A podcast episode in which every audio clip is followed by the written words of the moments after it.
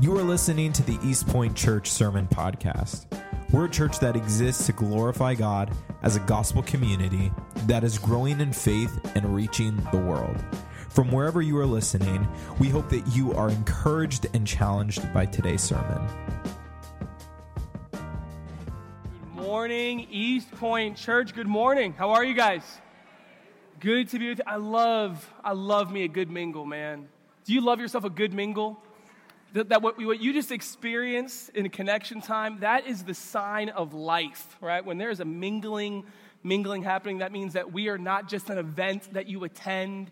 This is not just something on your schedule or your agenda. This is a people and this is a family, and we love to gather with our family. And so, welcome. So glad that you're here. Uh, as Aaron said, if you're a guest here, maybe you're just visiting our family for the first time, seriously, such a special welcome.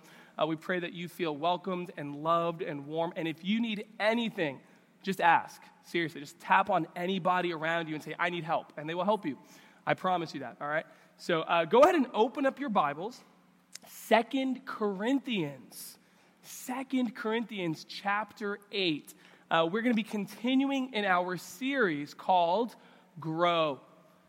And if you're newer with us, if you haven't been here from the beginning, I would encourage you to go and catch up on this series. You can do it on at YouTube, epeaston.com. Um, you can wherever you listen to podcasts, you can catch up, um, and you should because this is not just a sermon series. This is not just a few weeks to kick off the year. This, friends, is what we believe as leaders, is what God is calling us to focus on in 2023. This is going to be a year of growth, our rally cry. We are cultivating a culture here where we are growing in our faith, we are growing spiritually. And so, so happy that you're here plugged in for this. Uh, basically, again, if, if you haven't tracked with us, here's what we're doing in this series. We are trying to take seriously Colossians chapter 1 verse 20. This is what it says. Him we proclaim, warning everyone and teaching everyone with all wisdom that we may present everyone mature in Christ. Friends, we want to grow so that we look more like Jesus. Amen. We want to grow in a way that a year from now, when we look back at ourselves, spiritually speaking, we won't even recognize ourselves because we've grown. We've grown. And so, what we've done is we've, we've taken seriously this word that says we want to become mature. And so, from there, we have taken what we believe is a picture of maturity. And so, we've broken up that picture of maturity into seven traits, seven values, seven marks that we believe help define and describe maturity. And so here's where we're going. This is our second to last week, and so I'm going to give you the spoiler now, right? Second, week, second to last weekend. But here's where we're going. As a church, we have committed this year that we are doing what we call a spiritual growth plan. Right? You plan for everything. How many of you have planned for a vacation at some point this year? All right. Oh, we got to get started on that, all right? If you're like, wait, you have to plan for vacation, it's not just going to happen, friends. You have to plan for vacation. You have to plan for the trip. You have to plan for doing home remodels. You plan for your children's education. Everything that is important to us, we plan. All right? And so we're saying, hey, how much more should we be planning then for our growth? And so here's what we're doing. As a community of believers, we are committing to get alone with the Lord, close the door. We're going to pray and we're going to say, Father in heaven, which one of these areas of my life might you want me to work on in 2023? That's the prayer. We're encouraging, we are challenging you, East Point Church, to get alone with the Lord and say, Father, in which one of these areas would you want me to grow this year? And then you fill out a spiritual growth plan. A spiritual growth plan answers two questions What is God saying to me? And what am I going to do about it? What is God saying to me? Here's where I think the Lord wants me to grow this year. And then what are you going to do about it? What are the steps that you're going to take to address your head, your heart, and your hands, right? What are the ways that you need to grow in your knowing, in your being, and in your doing? And so for more information, I'm going to encourage you to go to epeaston.com slash growth plan. And on your way out of this room today, we have some wonderful ladies there who are handing out info cards about this. We already have about 80 people who have completed a spiritual growth plan uh, after we launched this at Vision Night. Um, but hey, I'm going to encourage you, friends. That's why each of these weeks we've been focusing on a different value so that we might be able to discern from the Spirit which one of these, Lord, do you want me to grow in in 2023? Just one. You're like, one, I need all seven. I know, me too. But think about the cumulative effect of just focusing on one, and then one, and then one. And think about the cumulative effect over the next decade of our lives as we as a people become intentional about our growth. So I'm going to leave that there for you, okay? Spiritual growth plan. We're inviting you. Join us as we take seriously God's growth in our life. And so this week, we continue in our series, and we're going to talk about this one. How do God's people invest their money in the kingdom? Right? We believe that a mark, a, mat- a, mark of maturity among Jesus' people is that we are radically generous. We don't just spend money, we don't donate money, we don't contribute a tip. No, no, we, like a seed in the soil, we plant our resources that God has given us to have a, uh, an impact that will outlast us. And so, in order to unpack this value, in order to see this value on display, I'm going to invite you to turn with me, 2 Corinthians chapter 8. And before we could really understand this, we need some background. How many of you guys like a good map? Any map map nerds out there? More of us than I thought. Okay. Uh, my seven year old will be driving. He goes, Dad, can I use a map? I go, We're just going home, buddy. You know where it is? He goes, I know, but I love it. He lo- and he'll just sit there and he like zooms all the way out and he's like, the world! And then he zooms in and he's like, Easton. You know, it's just so cool. So I love a map. And so here's what we have to understand before we dive in, okay? That's Jerusalem. That's where Jesus came, right? Jesus died there in Jerusalem. And the gospel, the movement that was birthed in Jerusalem, would eventually spread to the rest of the world. And so we find that in the early days of the church that there was a man who was killing followers of Jesus. His name was Saul. And so he was murdering followers of Jesus until he became a follower of Jesus.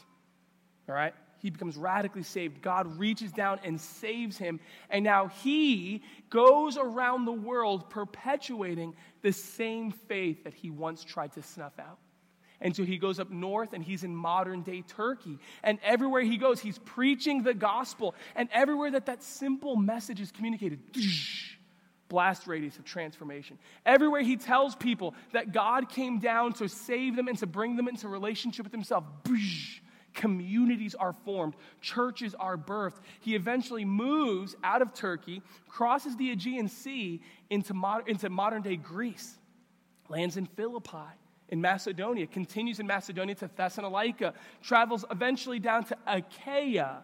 All right, you thought the traveling pants were cool. Friends, this is the traveling gospel in Greece, okay? And so he gets here, and look at the aftermath. See if you recognize some of these people the Philippians, the Thessalonians, the Corinthians, the Ephesians. These are the people, these are the communities to whom much of the New Testament was written to. Okay? So, even for those of you who are newer to the Bible, this is the context of Scripture. The gospel is preached, communities are formed, and now the New Testament is given to help these new followers of Jesus learn how to live out their new allegiance. They now follow a new God. What does that look like in real life? And so, this is what's happening in the modern world, okay? Back to Jerusalem, back to where it all started several years, several decades now after this we find that the people in Jerusalem are suffering. There is a severe famine in the land, there's no food. The economy has tanked, and everybody is suffering, including the family of faith. And so, how does the family of God in Greece respond to the family of God suffering in Jerusalem? There's only one way to find out. And so Paul gets back on his horse. Metaphorically, there are no horses in this region that I can. No, that's not true. There are. Because Philip, his name means lover of horses. So there were horses. Maybe he took a horse. I don't know. But he's back on his metaphorical horse and he travels back throughout the churches and he's telling them, Your members of your extended family in Jerusalem are suffering. They're dying. They're starving. And so here's my plan, he says to the churches. Here's my plan let's take an offering. Here's my plan. Why don't we all contribute into a pot, kind of like we just did for Two for Talbot? Let's contribute into a fund, and then from that fund, we will travel back to Jerusalem and we will help our brothers and sisters who are starving. And so the question is how are believers over here in Greece going to respond to a need that's hundreds of miles away in Jerusalem? I don't know. How are believers over here, hundreds of miles away, not even speaking the same language in most cases, how are they going to respond to the need that's 100 miles away? And I'll tell you right now, friends, you're not ready. You're not even ready for this. Like when you see this response, when you see the reaction, when you see how this offering goes down, I promise you, friends, you are going to be stunned because Paul himself was stunned. So, can I show you how they respond? Can I show you the example that has been captured in the Holy Scriptures, not just as a testament to them, but as an example to you? Can I show you that for a few moments? You sure? Show me, show me that your Bibles are open. That's how I know you're sure, right? Bibles open, phones out. Here we go. Second Corinthians chapter 8, beginning in verse 1. This is God's word. Look what it says. He calls this the collection for the saints. So, how do God's people handle their money? Let's find out. We want you to know, brothers, about the grace of God that has been given among the churches of Macedonia. For in a severe test of affliction, their abundance of joy and their extreme poverty have overflowed in a wealth of generosity on their part. For they gave according to their means, as I can testify, and beyond their means of their own accord, begging us earnestly for the favor of taking part in the relief of the saints. Let's pause right there. Four verses in, and Paul is already showing us that God's invisible grace becomes visible. God's invisible grace has become visible. Let's look what he says. He's talking to the church in Corinth, right? Right on the tip of Greece. He's talking to the church in Corinth, and he says, Guys, you have to see what is happening to the north of you. You have got to see what is happening in Macedonia. You have got to see that the grace of God that has been given among those churches. He goes, Look, it's like he's pulling out a map and he goes, Hey, you in Corinth, do you see it? Wow, look at God's grace. Do you guys see it in this room? Do you see God's grace up in Macedonia? Wow. And you're like, Sam, what are we looking at? How do you see God's grace? Isn't grace invisible? God, God's grace is not material. How do you see visibly God's grace, which is invisible? Here's the answer. I'll ask you a question How do you see the wind? How do you see the wind? Not directly, right? You don't see the wind. You don't go, wow, look at that. You see the wind in the impact that it's having on other things. You see objects in a field being moved, bending under the force and power of the wind. And in these moments, you go, wow, look at the wind. Wow, how strong is that wind? So I ask you again how do you see the grace of God given to and moving among the churches in Macedonia. Not directly. You see it in the impact that it's having on different aspects of their lives. You see it in the level of transformation that can only be explained by God's presence and intervention. You can see God's grace as you see it blowing through people's lives, as it moves and bends their speech as it moves and influences their attitudes, as it moves their work ethic and the way that they treat people around them. And so he says, Do you see God's grace in Macedonia? What aspect of their life is being moved by the wind of God's grace? What aspect is bending under the weight of his grace? It says right here their money. There is a wealth of generosity coming out of Macedonia. And Paul says, Guys, you got to see this. Look at his grace. And so we see their generosity, and we might be tempted to conclude, oh, so they were wealthy. Man, they must have had those Gucci togas up there in northern Greece, right? Oh man, they must have had the Versace sandals, right? Are you a thong sandal or not thong sandal? I'm just curious. Anybody? Nobody else feels as strongly about this as me? It's a big deal, man. And so they must be wealthy. They must be just really extravagant in their finances, right? For them to give so much? Not so fast. Look what he says. Yes, there was a wealth of generosity coming, but look what else was up there affliction and extreme poverty. Affliction. They were experiencing their own hard times, extreme poverty. They didn't have a lot to begin with. And so I'm not an economics major, um, but I do know how to handle my own finances. And here's how things work typically in my home. I wonder if it's the same for you. If I'm experiencing severe affliction, right? Let's say tons of medical bills, debt collectors call. If I, it's hard right now, and my income has taken a hit. What do you think this equation is going to equal? It's time to tighten the belt, right? Severe affliction and extreme poverty should equal it's time to tighten the belt. This situation should have resulted to where when Paul and Titus come to take an offering, they go, Guys, oh man, I, I so wish I could, but right now we're experiencing budget cuts. I, man, I really wish I could contribute. I will pray for those in Jerusalem. I will pray. I'll even write letters, but man, I wish I could contribute financially, but I can't. I just, man, I can't. Severe affliction plus extreme poverty equals budget cuts. But is that what we see here? No, because there's another element to the equation. He goes, not only did they have their own affliction, not only was there extreme poverty, but we find in this people abundant joy.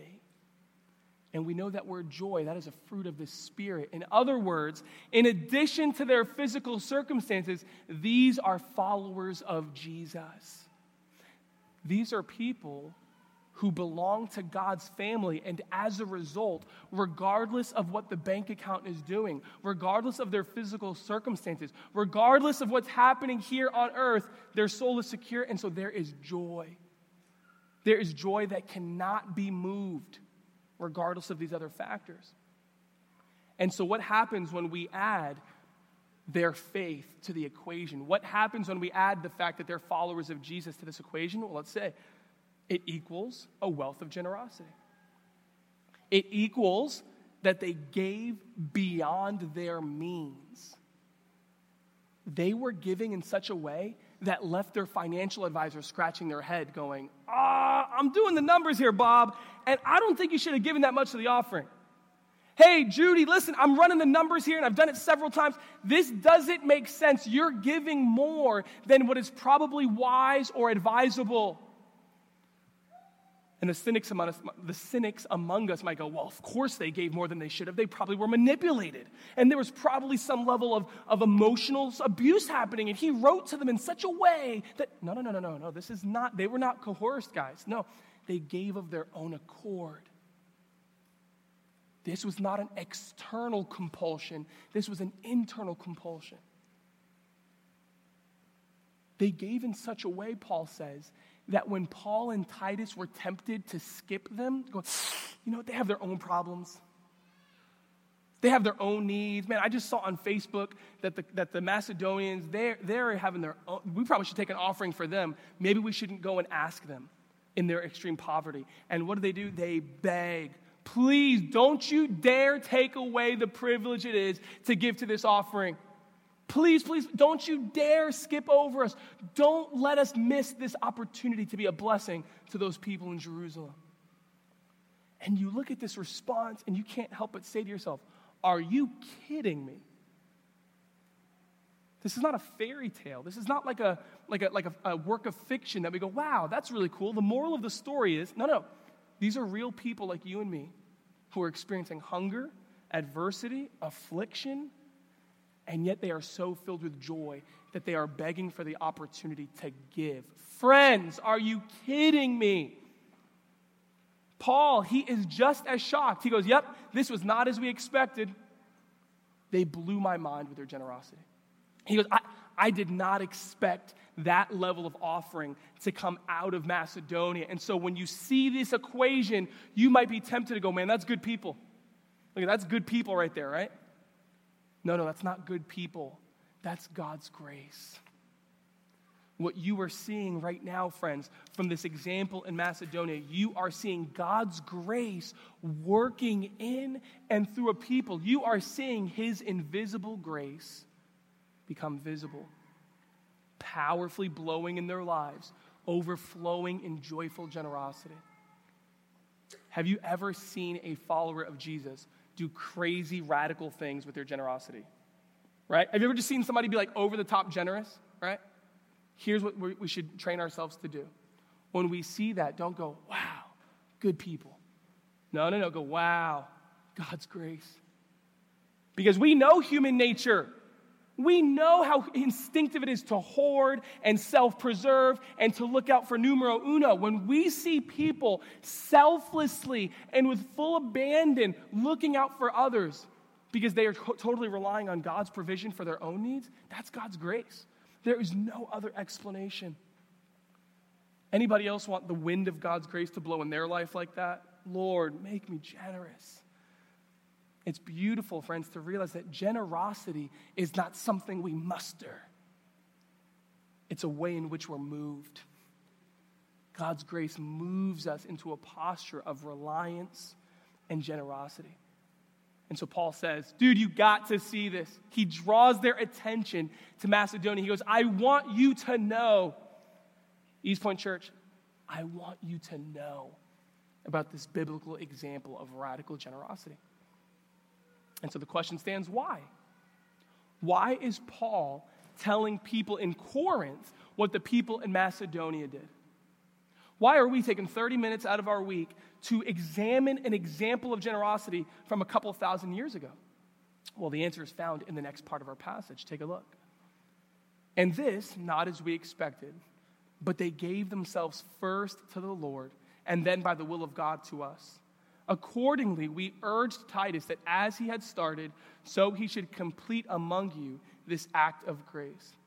But as you excel in everything, in faith, in speech, in knowledge, in all earnestness, and in our love for you, see that you excel in this act of grace also.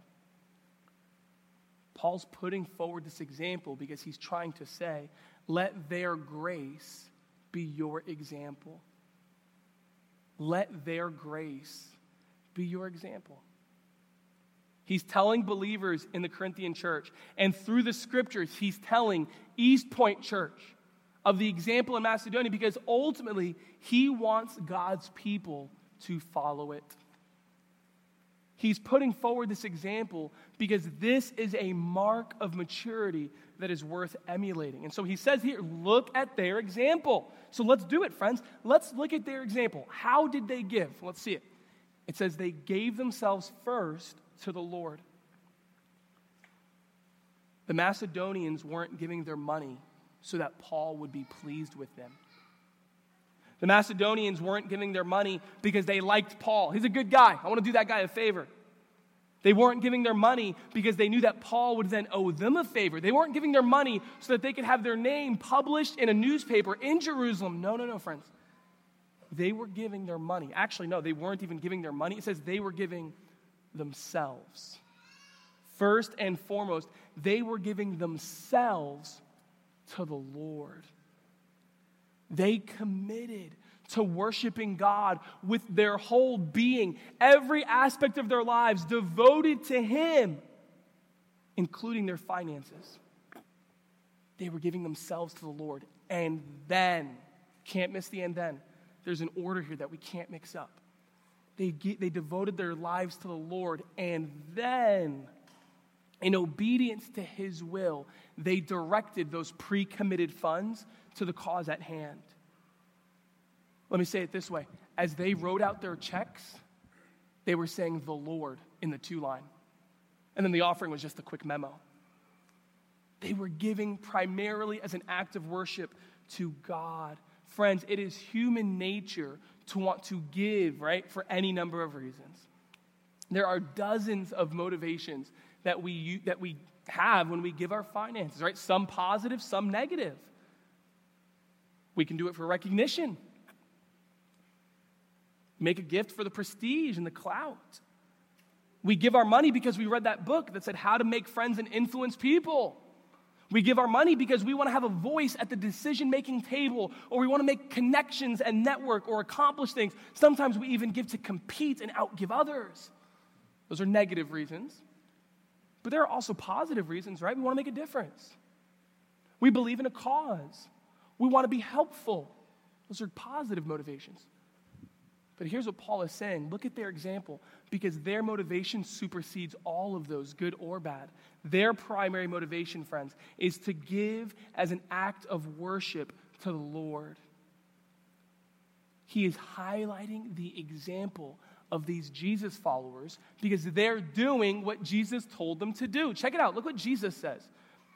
When you give to the needy, sound no trumpet before you, as the hypocrites do in the synagogues and in the streets that they may be praised by others. Truly, I say to you, they have received their reward.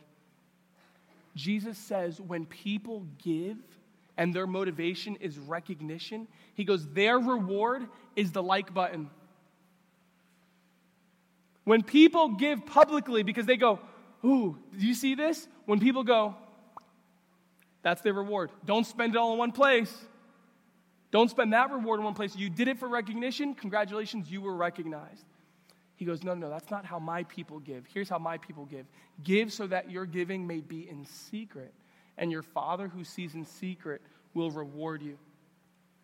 He tells his people, Don't give for the audiences, don't give for the recognition, give to please God as an act of worship to Him.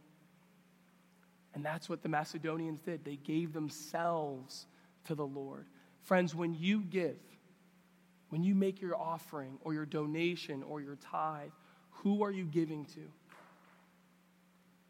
When you write your check, when you press the button, when you, when you type in the amount on your bank, whatever it is, however you give, in the act of giving, consciously, who are you giving to? To whom do you picture yourself handing that gift? It's not about the leaders. It's not even about the movement. It's not even about the cause. It's about worshiping God, giving generously to Him as an act of worship. It's giving in a way that pleases our Father and says, I want your reward. I want your thumbs up. I want to hear at the end of my life, Well done, my good and faithful servant. And so he tells them, Look at their example, because ultimately, I want you to follow their example. And so he turns his attention back to these Corinthians in the south and he goes, Guys, you excel in everything. And I feel like as a pastor, I get to say that to East Point Church and mean it. You guys excel in so much, church. Like you don't you, you probably don't even recognize it just being a ministry partner of this room, but like there are so many evidences that God's grace is blowing through this community. And I get to stand up here and have a front row seat as I just watch the Lord just move in this place. You excel in so much, church. You're growing. Praise God. It's Him, right? And so He says the same thing to the Corinthians. He goes, You excel in your faith. You excel in your speech. You're growing in your knowledge, in your zeal and earnestness for your convictions. Even in your relationships, you are excelling and growing. And now, I want you to excel in this act of grace also. Just as you're growing in every uh, aspect of your life, just as all these different marks of maturity are blossoming in your life, I also want you to grow in the act of giving. With the example of Macedonian believers before you, give generously. Give yourself joyfully to the Lord. Give, not under compulsion because somebody's pressuring you. No, no, look at their example. Give of your own accord. Seek earnestly the opportunity and the privilege to work and give in God's kingdom. Friend, God is calling us to excel in the act of giving. He's calling his people. He's capturing this example of radical generosity so that he can, by his Spirit, shape us into the same thing. Let their grace be your example, he says.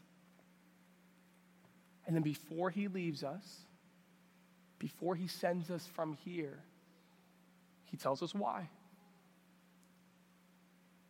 Before he just leaves us with their example, he tells us why this mark of maturity is so important in God's family. He tells us why we can't just settle for six. Why not just six out of seven, you know? What, what is it about that radical generosity? What is it about giving of our finances? What is it about the way that we handle our, our finances as a community? Why is that a mark of maturity? What do we stand to lose if we neglect this trait? And that's what the last two verses are about. Look what he says. I say this not as a command, but to prove by the earnestness of others that your love also is genuine. For you know the grace of our Lord Jesus Christ, that though he was rich, yet for your sake he became poor, so that you by his poverty might become rich. Here's the last point, friends. Our gracious giving reflects our gracious God. Our gracious giving reflects our gracious God. He's saying, when you give like this, when you give the way the Macedonians gave, it is showing the world that your love is genuine. It shows your friends. It shows your neighbors. It shows all the people around you that your love for God and your love for people is authentic. Giving of our money is a demonstration to the world that the gospel that we're sharing, the gospel that we're living, this is real. Think about it. Think about it logically. We're going to leave here in a few moments, right? And we're going to go into the world and we want to tell them about our generous God. We're going to go from here, we're going to tell the world about a God who gave so much of himself away for those of us who are spiritually poor. We're going to tell them about a God who left the comforts of heaven, who, though he was rich, he became poor, so that we who were spiritually poor, we who were impoverished, might become rich. We're going to tell them that. Amen? We're going to tell them of a God who is crazy generous with his grace and mercy, right? Is that not why we exist? We're going to tell them. But here's what Paul says don't just tell them, show them. He goes, when you give, you are not just telling them, you are demonstrating to the world what your God's love and generosity look like. You are showing the world that God's generosity is what fuels your own. You are showing them that God's grace and God's mercy and God's generosity are not cliches. You're showing them that they are very real experiences that they can experience for themselves. You're showing people when you give like this that the gospel has taken such a root in your life and that the grace of God is so real and having such an impact on you, even on how you handle your treasure. Friends, when you live generous lives like this, you are showing them that not only has God's grace made a radical difference in your own life, but it can make it in their life as well. He's saying, yes, show, the, yes, tell the world about God's generosity. Go and tell the world about this God. And then take an opportunity to give and show them. And that's why he makes it very clear. He says, I'm not giving you a command. Because if I were to flex my apostolic authority, if I were to just really put the pressure on and say, hey, give, right? Because if I give you a command, all that does is prove that you're compliant. But if I give you an opportunity, it proves that you're sincere. Commands show that you're compliant, opportunities show that you're sincere. And so he gives them this opportunity for this offering. And he says, I appeal to you, take this opportunity. Give to the collection. Show the world the beauty of our gracious God. Give in a way that reflects your generous Father in heaven. That's mature. We have this example before us because the Lord wants to make us into the same thing. Lord, may we grow as a generous people. Father, may we grow in the ability to reflect your love and generosity to the world around us. Grow us, Lord. And so, friends, as we respond, I want to ask you a couple of questions here, okay? Number one, do you give regularly as an act of worship to the Lord? There are many of you in this room that I'm excited for, right? Because there's a moment in your life, and it's that first step, the first time that you step out to make giving an act of worship to the Lord. There's something about that moment. And if you're if that's you, I encourage you talk to some older Christians in your community group. Go and talk to some veteran Jesus followers and ask them, what was it like the first time that you decided to make giving a part of your worship? I'm excited for you, friends, because that moment, what I'm starting to see there is that's His grace. That's His grace blowing in your life, calling for every aspect of your being to be submitted as worship. So, is that you? Has His invisible grace moved you in your heart to start to contribute to the mission and the ministry? Obey Him. That's between you and the, and the Lord. I encourage you to obey him. But as you do, as you consider stepping out and making that a part of your worship, remember hey, give yourselves to the Lord. It's not about a movement, it's not about an organization, not about a leader. It's between you and him. And if you have a little bit of cynic in the back of your mind that goes, ah, here, I knew it was coming. Here's the ask. I'm going to give you permission here. Tell you what, don't give to East Point Church. Like, what if, what if you just took us out of the equation? If that helps you circumvent that, that cynicism, you go, hey, just go give somewhere in his kingdom. Go and test it out. Go and try it for three months and go and make giving an act of worship. Put the Lord on the to line. And then whoever's on the memo, I don't care. And go see what the Lord does as you see his grace blow through your life. I'm excited for those of you who are ready to step out in faith and say, Lord, I want to worship you even with my finances. Second question those of you who are here and you're like, man, I, have been doing that for years. I'm a faithful giver. I give regularly, not sporadically. I, I, I worship God with my finances. That is submitted to Him. Then here's my question for you How can you reconnect with the heart of the matter?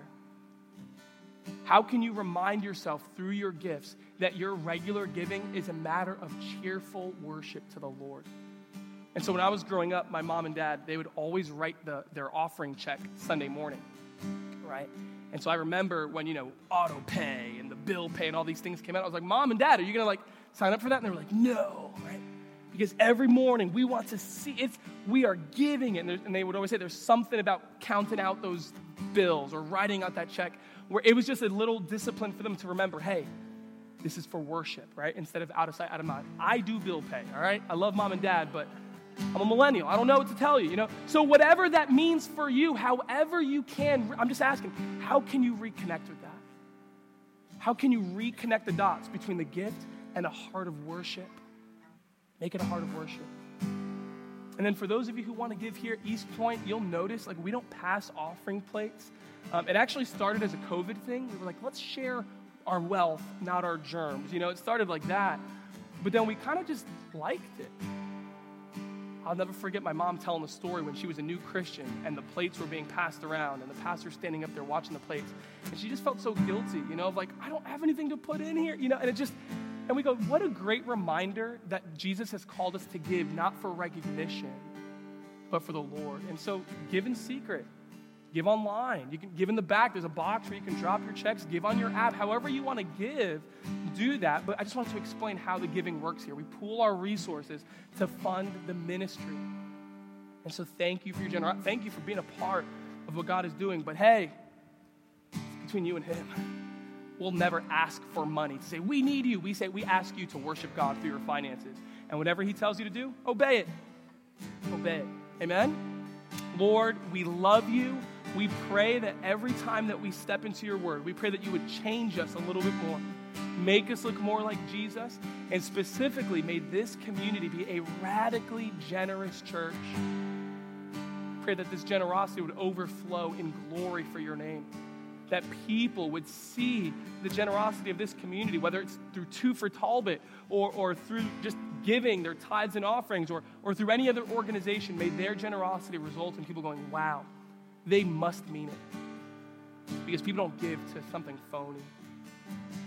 So may the sincerity of our hearts be shown through our generosity so that people will see our gracious and beautiful God. We pray this in Jesus' name. And the church said, Amen. We want to thank you again for joining us for this week's sermon podcast.